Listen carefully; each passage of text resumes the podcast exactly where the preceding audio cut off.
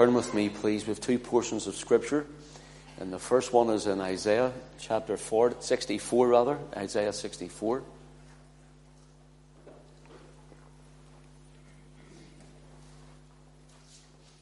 Isaiah 64. And we read these verses last week. We have two portions to read. Isaiah 64, verse 1. Oh, that thou wouldest rend the heavens, that thou wouldest come down, that the mountains might flow down thy presence. I think I'm a wee bit boomy, Alma. I can just hear myself in my ears here, please. Thank you. As when the melting fire burneth, the fire causeth the waters to boil, to make thy name known to thine adversaries, that the nations may tremble at thy presence.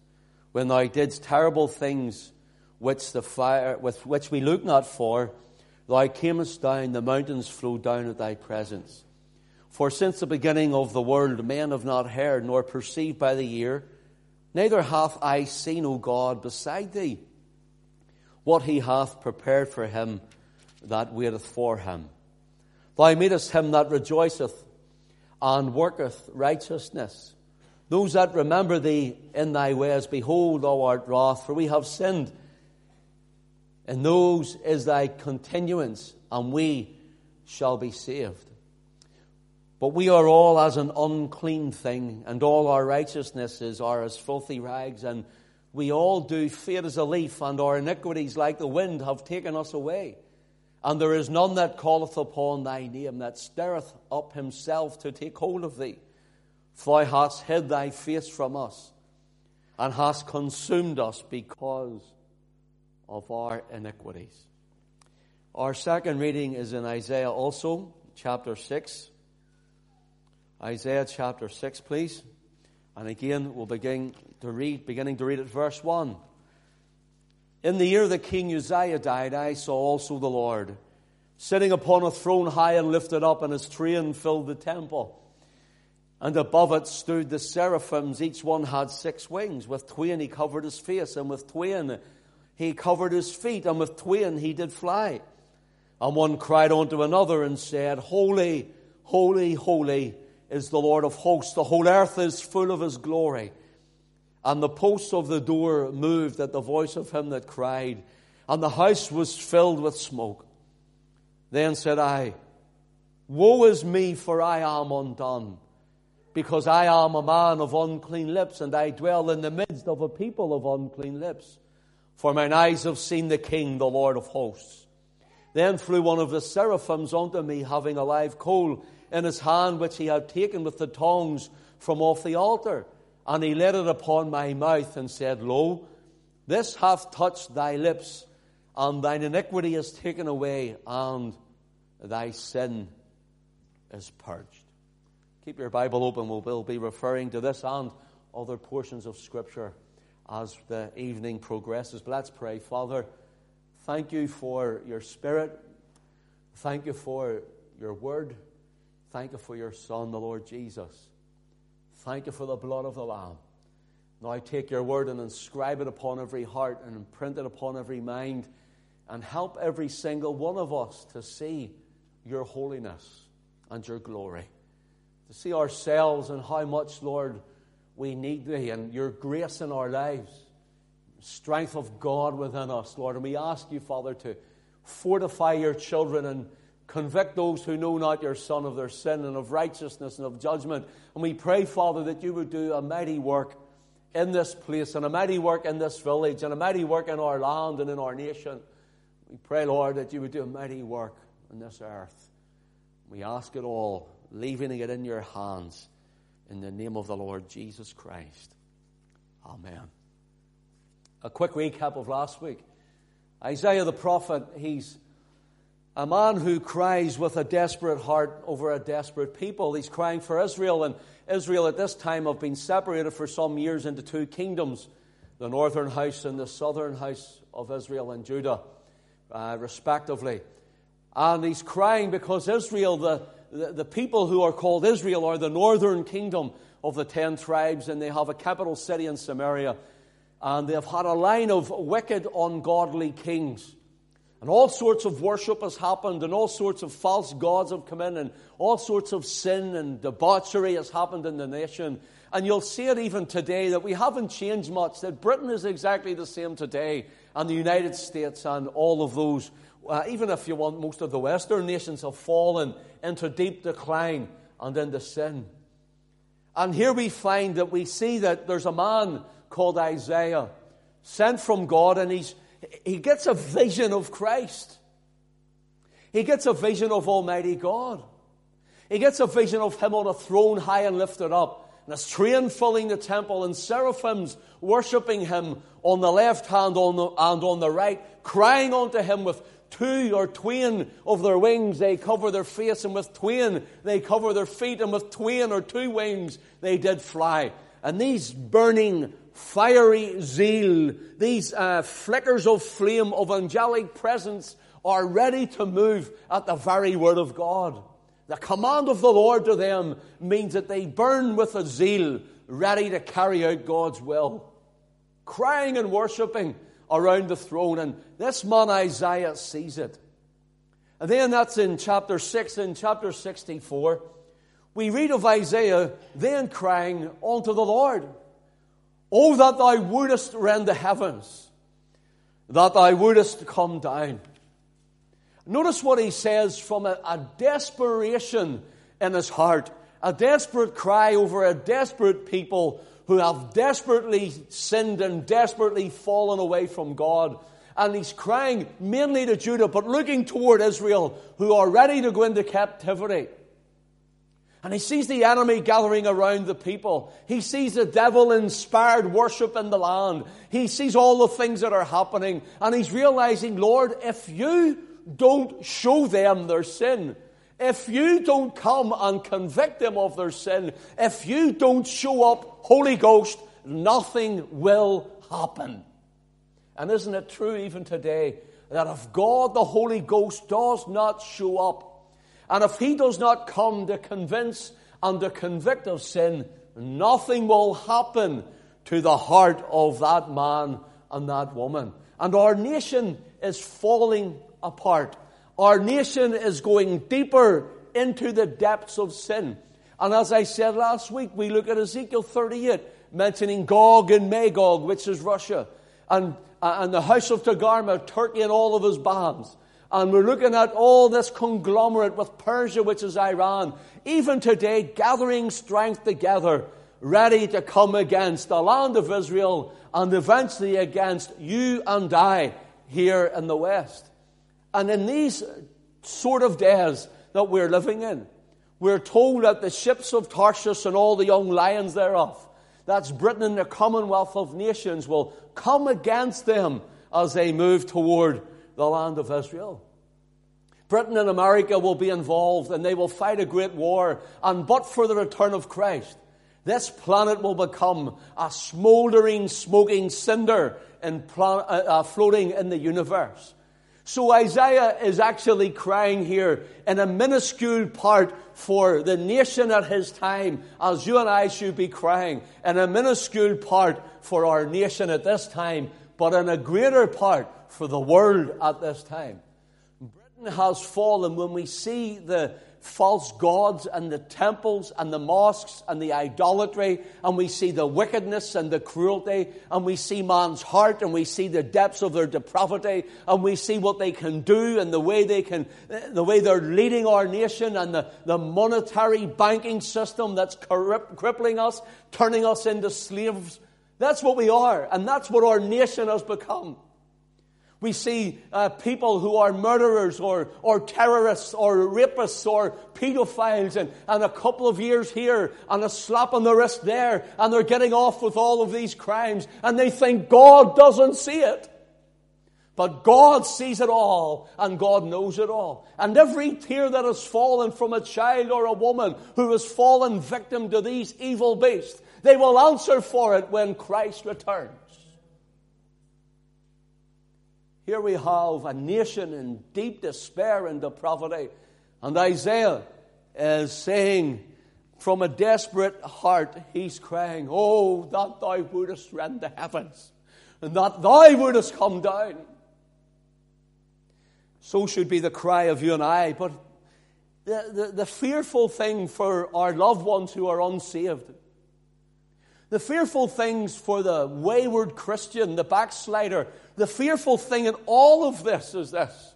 The fearful thing for the heart who has wandered off from God the fearful thing is that most commentators believe that this cry is a messianic prophecy, that he's crying for Messiah to come. But I've got to tell you, the Messiah has come. He did come. He shed his blood for you and I, that we may be redeemed back to God and that we would be reconciled, forgiven of our sins, justified in his sight, clothed in his righteousness, washed in the blood of Jesus.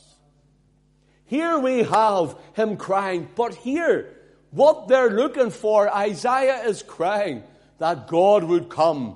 And now commentators think that it really means the second coming of Christ through the spirit of prophecy. Imagine Christ coming and finding our nation the way it is tonight.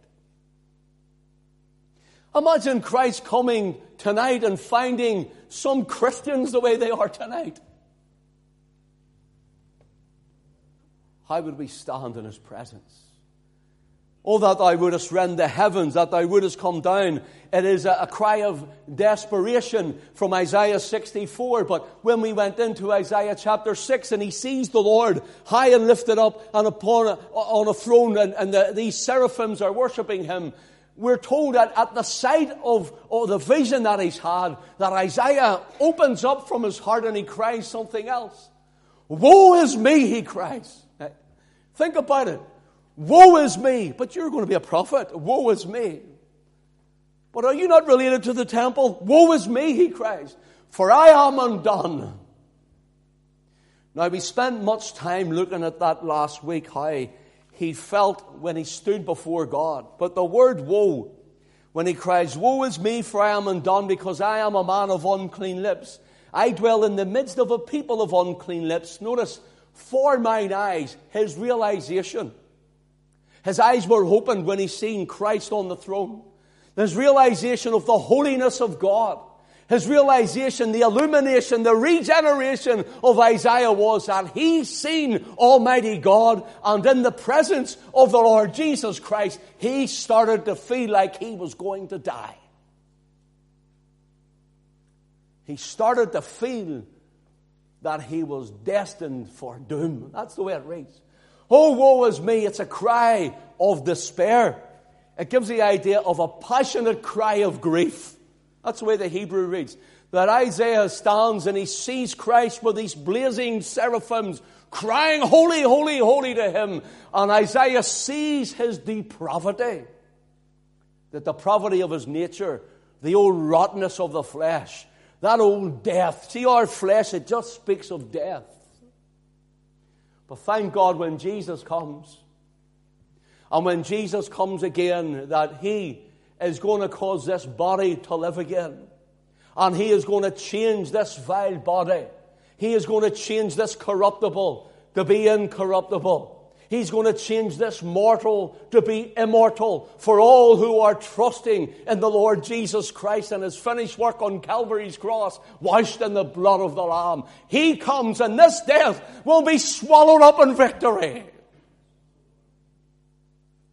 But he senses his death looming through his mortal members.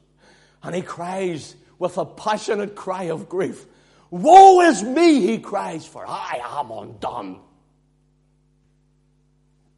It's so polite, the word undone. The word undone is the word damam. And it means I am silenced. I have nothing to say. I have no cause. I have no defense.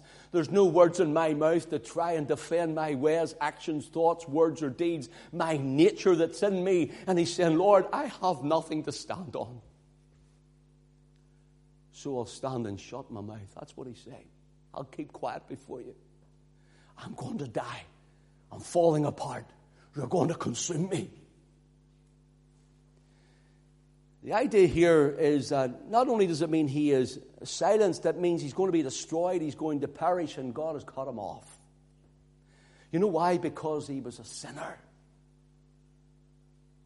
And we need to get real where fantasies and fairy tales and whimsical, wishful thinking of floating clouds in white suits and angels' wings and harps and halos uh, and floating or wafting to heaven in a handbasket. Isn't everything beautiful? The man and the woman outside of Christ will be like this in the presence of God.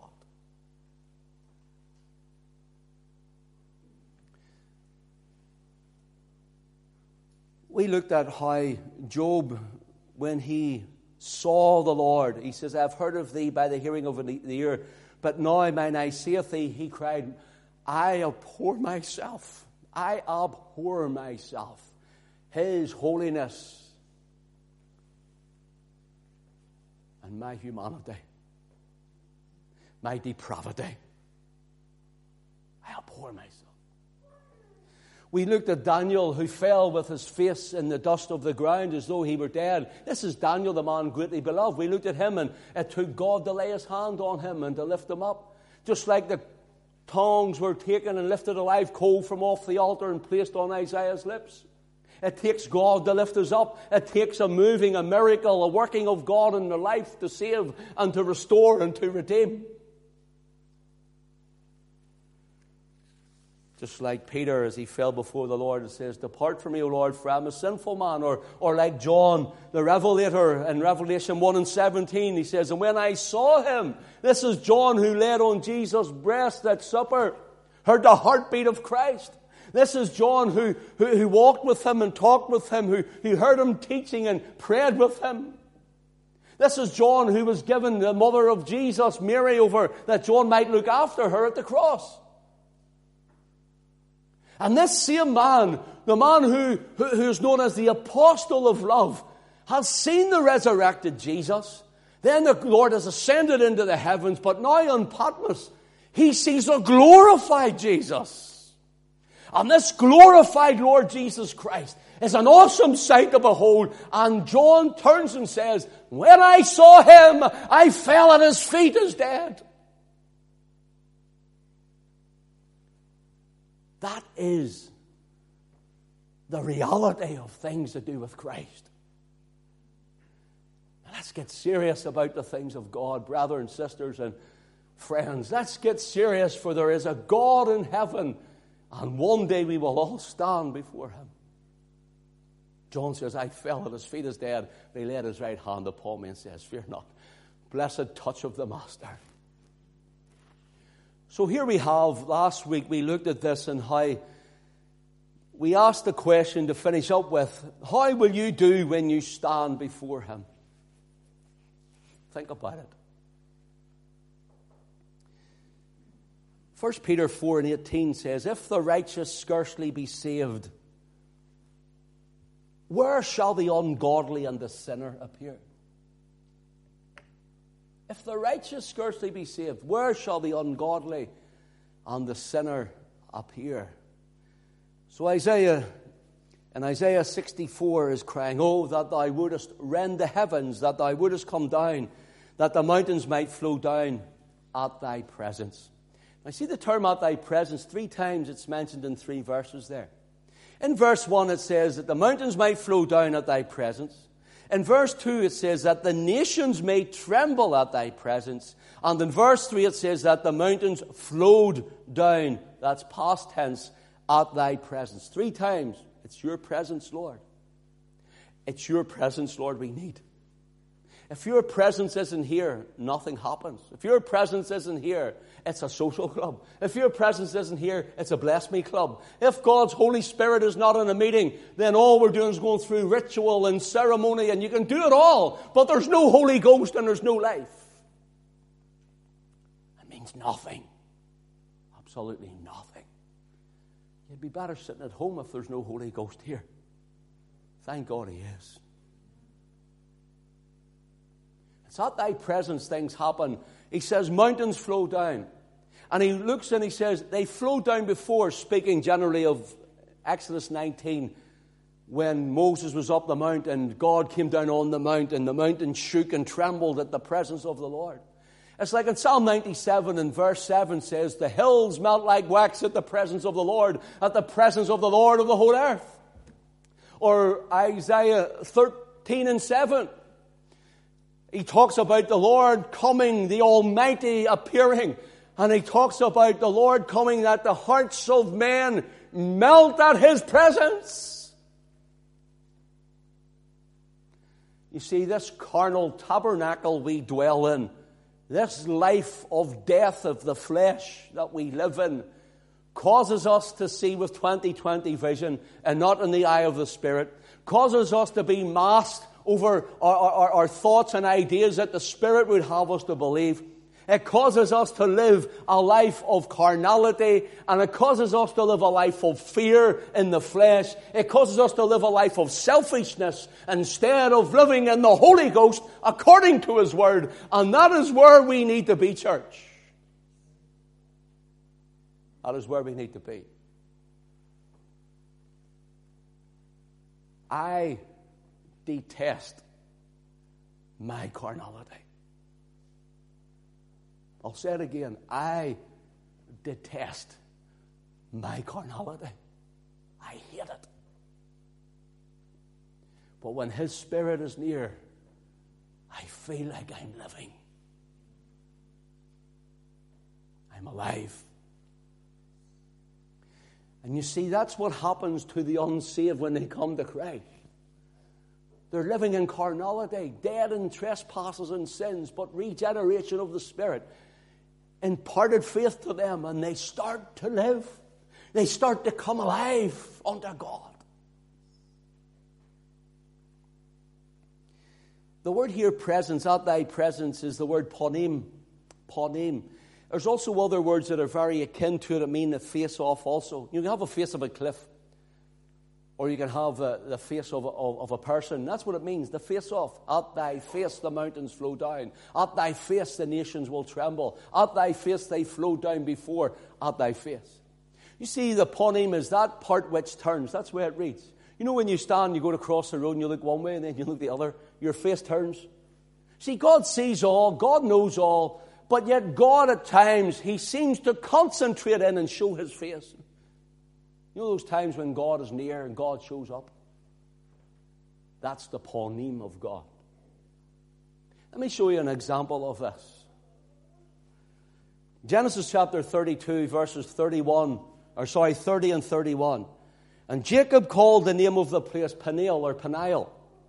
That's the same word, Peniel, Penuel, or Panim. And Jacob called the name of the place Peniel. Notice, for I have seen God face to face, and my life is preserved. Here's Jacob wrestling with the angel of the Lord all night, and he says, I have wrestled with him, and I have seen him, panim to panim. I will call this place Peniel. The same meaning. This is where his presence came. This is where I met Jesus. This is where I met God and seen Him. Can you imagine what that must have been like? Well, here's the thing when you met Jesus, you had a great Peniel experience because He wrestled with you and He called you and He drew you and He brought His word to you. And eventually the dawn would break that he must go, but you said there's more to this Jesus than meets the eye, and you had a Peniel Paul experience where you met Christ at the cross and you give him your sin. And he took you in. I gotta, I gotta hurry up here because of so much to tell you. Woe is me as a cry of uh, deprivation, the depraved nature before God. Oh, that thou wouldest rend the heavens as a cry of desperation. Notice what he says Woe is me, for I am undone, because I am a man of unclean lips, and I dwell in the midst of a people of unclean lips. For mine eyes have seen the King, the Lord of hosts. Now, in Isaiah chapter 6 and verse 1, the prophet, he says, In the year that king Uzziah died, I saw also the Lord sitting upon a throne, high and lifted up, and his train filled the temple. He starts to tell us of this great vision. You see, Uzziah has died, the king of Judah. That's the southern kingdom. And he's dead, and, and now he sees the King of glory. For mine eyes have seen the King, he says. When I seen him, my life changed. When I seen Christ, my life changed. And until a man and woman realizes their depravity and their total need of Jesus, and they see him with the eye of faith through the Word of God, oh, winged by the Spirit of God, you will not change. But when you see the King, the Savior, your life will change. Notice this. He says, I am a man of unclean lips, and a, an angel comes, takes a live coal from off the altar, touches his lips. He says, This is a sign of his purging. Why his lips? Why his lips? We see King Uzziah, he was one of the better kings. He was quite a good king. But he died and he became full of leprosy. And if Second Chronicles chapter 26, if you let me just read it, you can go to it later at home. In Second Chronicles chapter 26, verses 19 and then into 21, it says of King Uzziah that leprosy even rose up on his forehead. Verse 21 He was a leper unto the day of his death. He was cut off from the house of the Lord. This king was cut off from the worship because of leprosy. This king, and he got leprosy, by the way, by disobeying God. So he had a sin. So leprosy was likened unto sin. It grew on his forehead, covers his face, so his lips are leprous. And here he says, I am a man of unclean lips. In other words, I'm like King Uzziah. And it comes and takes the coal, touches his lips, says, Now you're purged from your sin. He says, I dwell in a people who are the same. We're all sinners, he says. So Isaiah sees his people as having unclean lips also, who are doomed to death. And Isaiah now contrasts the sinless king of verse 5, for mine eyes have seen the king, with the leprous king of verse 1, in the year the King Uzziah died. That's why Isaiah writes in Isaiah 1 and verse 18, speaking as an instrument of Almighty God. Notice, come now let us reason together, saith the Lord. Though your sins be as scarlet, they shall be white as snow. Though they be red like crimson, they shall be as wool. That's a nice gospel text that's used, and that's what it's for. But really, this gives the idea of coming to the priest to show lumps or growths or cuts or boils to see if they were leprous or not. And when they started changing color, the priest could tell it's leprosy or it's been a, a, some sort of a scab or a boil, and the colour has changed. Now you've, you're cured of it or you're healed of it. You don't need to come back anymore. And that was the colours. That's what this is about. And Isaiah saying, See, as King Uzziah was, that's how I am in my sin. And the Lord says, Well, since you're so scarlet, come to me, and I forgive you. And I'll cleanse you. That's what he's saying here. Here's the thing if a sinless seraphim in the presence of the Lord had to cover his face and his feet, how hopeless was it for a moral leper, a sinner such as Isaiah, to stand in the presence of the Lord? He cries, Woe is me, for I am undone. And now Isaiah cries with his unclean lips. He cries through his enlightened emptiness. He cries from his despairing depravity. And he cries, seeing his manifest mortality. Isaiah realized, hold on, I'm only a human, flesh and blood, and in the presence of God, he could consume me. Woe is me, for I am undone. Then he says, For mine eyes have seen the King, the Lord of hosts. You're listening well to me, so just let me gather your attention again. This is important now. I'm going to go into a little prof- prophecy maybe in a moment, time willing. I want you to get this before we go home. Listen to what Puritan Joseph Alleine says. And this is strong language, so forgive me. It's the Puritan. Blame him. He's already dead. You can't beat him up. You're okay. Listen to what he said about mankind. Listen to what he would say about our nation today. Oh, miserable man, what a deformed monster sin has made you. God made you a little lower than the angels. Sin has made you little better than devils. Wow. And until our nation and until our peoples And until even the church, the individual sinner, sees who they are before God, they can never be saved. Because man thinks he's okay. Man goes to church. Man's not a bad lad. When really this is how God views us. Isaiah was undone. He was brought to silence. He had no defense nor argument, perishing, feeling he would cease to exist, cut down and cut off from God. He was doomed to death before the presence or before the face of Almighty God. Do you know when we worshipped here this evening? The sense of God came in and God ministered here. Do you know that's the panim of God? Maybe that'll encourage some Christians to enter in when God is freely accessible in His immediate glory. That's the panim of God. That's like a man with a magnifying glass looking to see closer. That was like the Lord coming down to inspect Sodom. Sure, he could see from heaven, but he came down to inspect the panim of God. The face of God comes closer. And when conviction comes to the heart of a man and a woman, that's the panim of God. God said, I'm looking at you. I'm talking to you.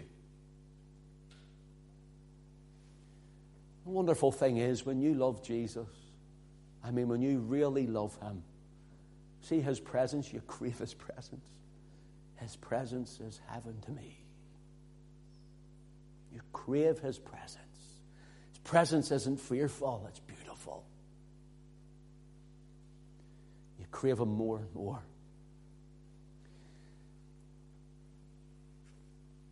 Look, if Isaiah shook before God and was undone, brought to silence,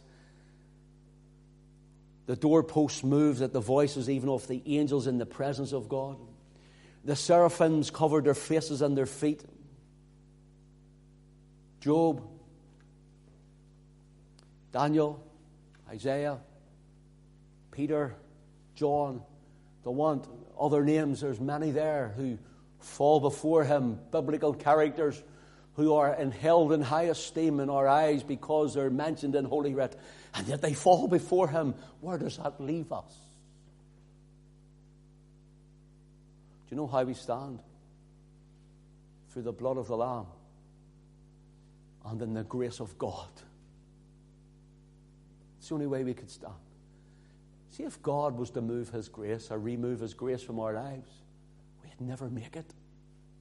It's all of Him. Everything is of Him. Everything is of Him. From eternity past to eternity future, it's all of Him. It's His doing. In Isaiah 64, when he cries, Oh, that thou wouldest rend the heavens. The word rend really needs a looking at here. The word rend is a Hebrew word kara. And kara means to tear in pieces, to rend open, to split asunder. To rend in pieces, to tear open, to split asunder. It doesn't mean like you get a little piece of paper and you know, just rip it nicely. It gives the idea of a violence of tearing. Isaiah's crying, Lord, in violence, as it were, in power, in glory, in majesty, in might, and in strength. Tear the heavens open and come down. Let me look at this word, kara, for rend, O thou wouldest rend the heavens. In 1 Kings chapter 11, 1 Kings chapter 11, Solomon has brought many false gods into Israel. Israel are still uh, 12 tribes together at this time. And the Lord has seen his, his spiritual idolatry and his spiritual adultery and his sinning before him. And the Lord comes and speaks to Solomon. 1 Kings chapter 11, and just briefly, uh, verse. Just go to verse 11. Wherefore the Lord said unto Solomon, For as much as this is done of thee, and thou hast not kept my covenant, my statutes which I have commanded thee, I will surely, notice, rend the kingdom. Notice that. Rend the kingdom from thee, and will give it to thy servant, notwithstanding in thy days I will not do it for David thy father's sake, but I will rend it out of the hand of thy son. Howbeit, I will not rend away all the kingdom, but I will give one tribe to thy, to the, one tribe to thy son for David thy servant's sake, and for Jerusalem's sake, which I have chosen. That one tribe was Benjamin given to Judah. That's why the southern kingdom, notice the prophecy here. God says, This is who will tear away. I'm doing it, but this is who will tear away. And two tribes will be at the, in the southern kingdom. There will be Judah, from where the house of David comes, and there will be Benjamin, one tribe given as a light before me. That's why Benjamin are called the light bearing tribe. That's their nickname, the light bearing tribe. And it's not a coincidence that all but uh, Judas Iscariot and possibly Matthew or Levi, who sat at the receipt of custom, he was probably a Levite. But all the disciples from around Galilee was where Benjamin had settled. There's all believed, every one of them were Benjaminites. So was Apostle Paul. And why? They were the light bearing tribe. They were those who went forth holding the word of life to the nations, going to seek and save the lost sheep. That's what they were doing. God's word is fantastic, and he means what he says, and he says what he means. But now notice this. 1 Kings chapter 11. And let your eye run down, please, to verse 30. Here's a prophet, Ahijah, comes on the scene. Solomon's son, Rehoboam, has taken over, and Jeroboam, well, will take over, and Jeroboam, he, they're having, uh, he, he's a servant of Solomon. But listen to this.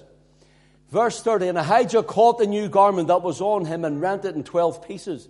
And he said to Jeroboam, Take ten pieces, for thus saith the Lord, the God of Israel, Behold, I will rend the kingdom out of the hand of Solomon, and will give ten tribes to thee.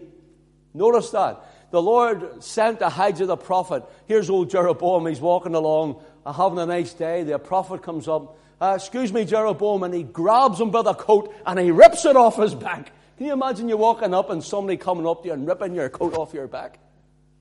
What do you think you're doing? He starts tearing the coat up, the garment up. Piece one, piece two, and the violence of it. Can you see him trying to rip the, the cloth? And there's another piece, and there's another piece. Ten pieces for you. But Judah and Benjamin, according to the word of the Lord, he says, you will not have. The idea is with power and even with strength, even in a violent manner, to rend.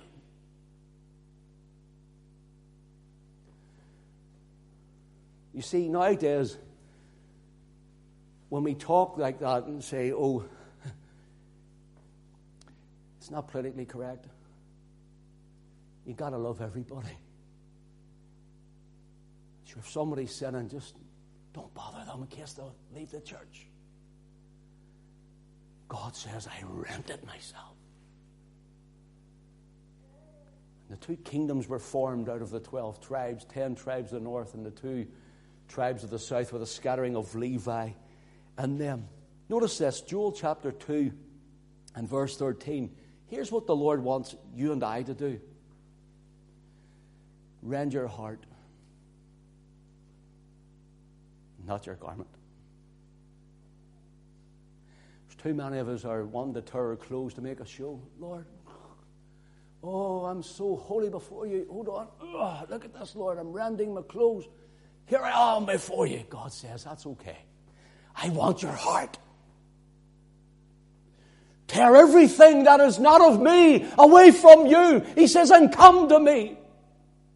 Rend your heart and not your garment, and turn to the Lord your God, for he is gracious and merciful, slow to anger, and of great kindness, and repenteth him of the evil. In other words, God says, You turn to him. He is so gracious and kind that he'll just love you. It's not serious stuff.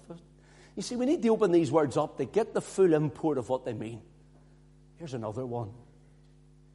Only it's a, a, a Greek word to correspond with it. It's the word schizo. It's found in Matthew 27 and verse 51. Jesus is on the cross of Calvary. And All things are now accomplished. He cries, It is finished. Your sin and sickness and mine was paid in full. And the veil of the temple was rent. From the top to the bottom, God came down in power and took that 40, some say 60 foot high veil. Some say it was up to a half a foot thick. And he took it from the top and he grabs hold of it, as it were, with his spiritual might and he, he rips it in two. And the veil that separated God and man is no longer in Christ. Thank you for your attention. Give me a few minutes. I'm going to wrap up. I want to show you something that's a, it's an eye opener. It's an eye opener. Speak of Israel here, but oh, the fire Israel would just waken up. If our nation would just turn itself around. Woe is me, for I am undone. Turn with me, please, if you, if you wish, to Hosea chapter 5. Hosea was a, a prophet to the northern kingdom. The northern kingdom can be called sometimes in Scripture Joseph or Ephraim, Samaria, house of Israel, Israel. It can be called different names like that. Um, and that really means the whole of the ten tribes on the north. Let's just read a verse. Um, Hosea 5 and verse 13, he brings the southern kingdom into us also. Notice the two names. When Ephraim saw his sickness, that's a northern kingdom. When Ephraim saw his sickness and Judah saw his wound, that's the southern kingdom, the house of Judah. Then went Ephraim to the Assyrian and sent to King Jareb. Yet could he not heal you, nor cure you of your wound. What was the wound like? Keep your finger in that, please, and go to the book of Isaiah, chapter 6.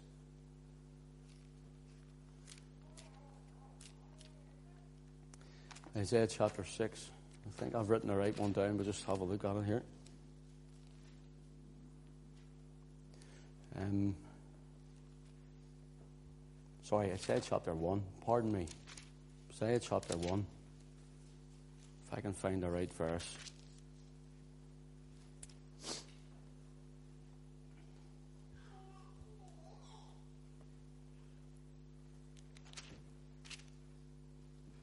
Bad when your pastor can't even find the right verse, isn't it? Here we are, verse 4. That's it there.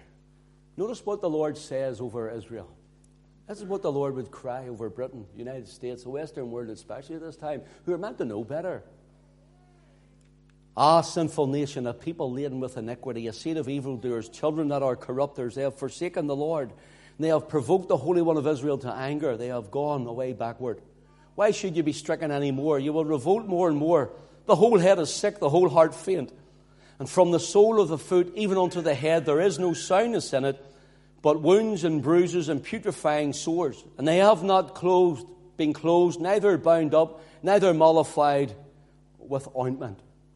Notice that. The Lord's saying it's like an open sore, the sin. It's a stench before me. This nation is corrupt. He says it's like something that hasn't had ointment on it or tried to be cleansed. It's, it's filthy, it's putrid right before me. That's what God is saying here. Now, when you go to uh, Hosea chapter 5 and verse 13, this is what the Lord is saying then. Looking at their sickness of their sin. When Ephraim saw his sickness and Judah saw his wound, then went Ephraim to the Assyrian. What does he mean, saw? The word here for saw it's the word ra'ah, raha. And the word ra'ah is found well in Genesis 6 and, and chapter 6 and verse 12. It says, And God looked upon the earth, and behold, it was corrupt. For all flesh had corrupted his way on the earth. Do you know what it means? It means that Almighty God, when He seen violence cover the earth and He told Noah there's going to be a flood to build the ark, it says that God came down at the time when He said, Now is the time of judgment when I will come down. And the word looked is the same word as saw here. It's the word raha, and it means God looked intensely and deeply upon them. He sent the flood.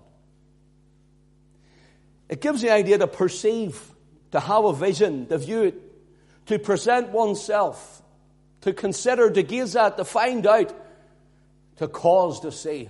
Okay, that's what this word means. So when Ephraim saw his sickness. I close with this. Thank you for your attention. It's been tremendous. The word here, ra'ah, in the Hebrew, when Ephraim saw ra'ah, is sickness. There's a time through the preaching of the prophets and the manifestation of God's power and the temple and the glory of it.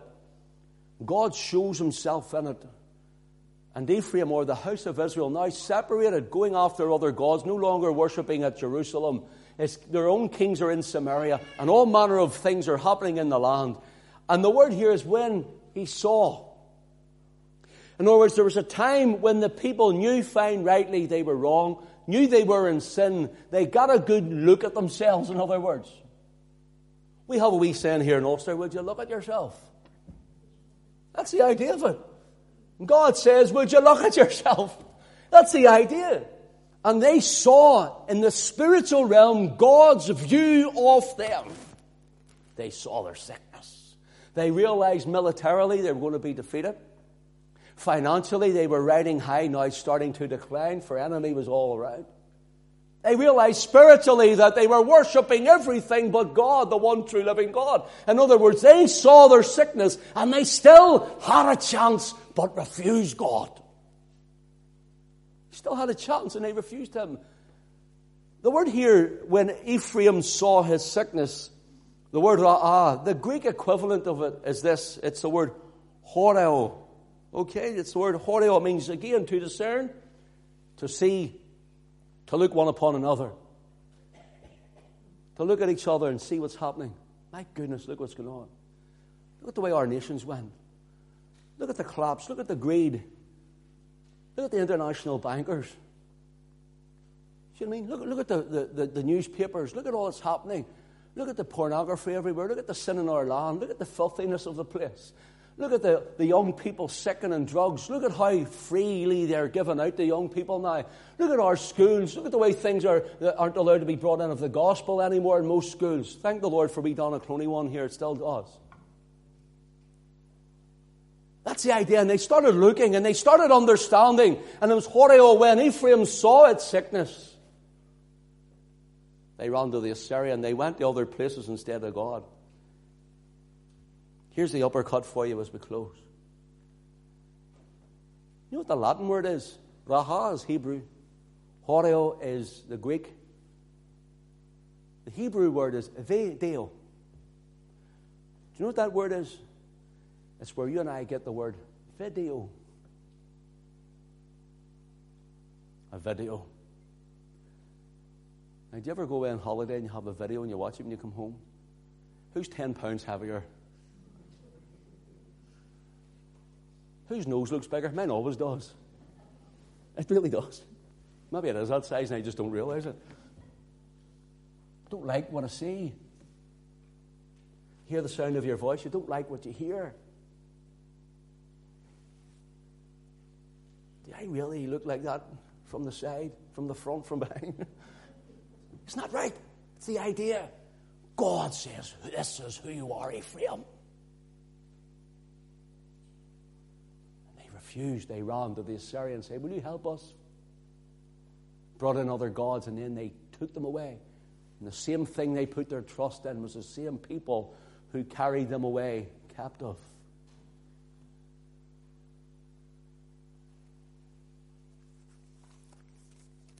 Oh, that I would have the heavens, Lord. There's going to be a day when Christ returns and those heavens are going to be torn to pieces. It's nice we talk about it being rolled back like a scroll. It gives the idea suddenly there will be a great whoosh. the skies will be filled with the coming of the Lord. Draweth nigh. How would you stand before him? God bless you. Thank you for your attention. It's been tremendous this evening. May God bless His word to our hearts. We're going to sing and we're going to go home. I tell you what we are going to do. We're going to sing a chorus and then we. Uh, before you go, I want to give you one or two wee announcements because it's stay fresh in your mind because we have a lot on this week. We need you to try and remember it.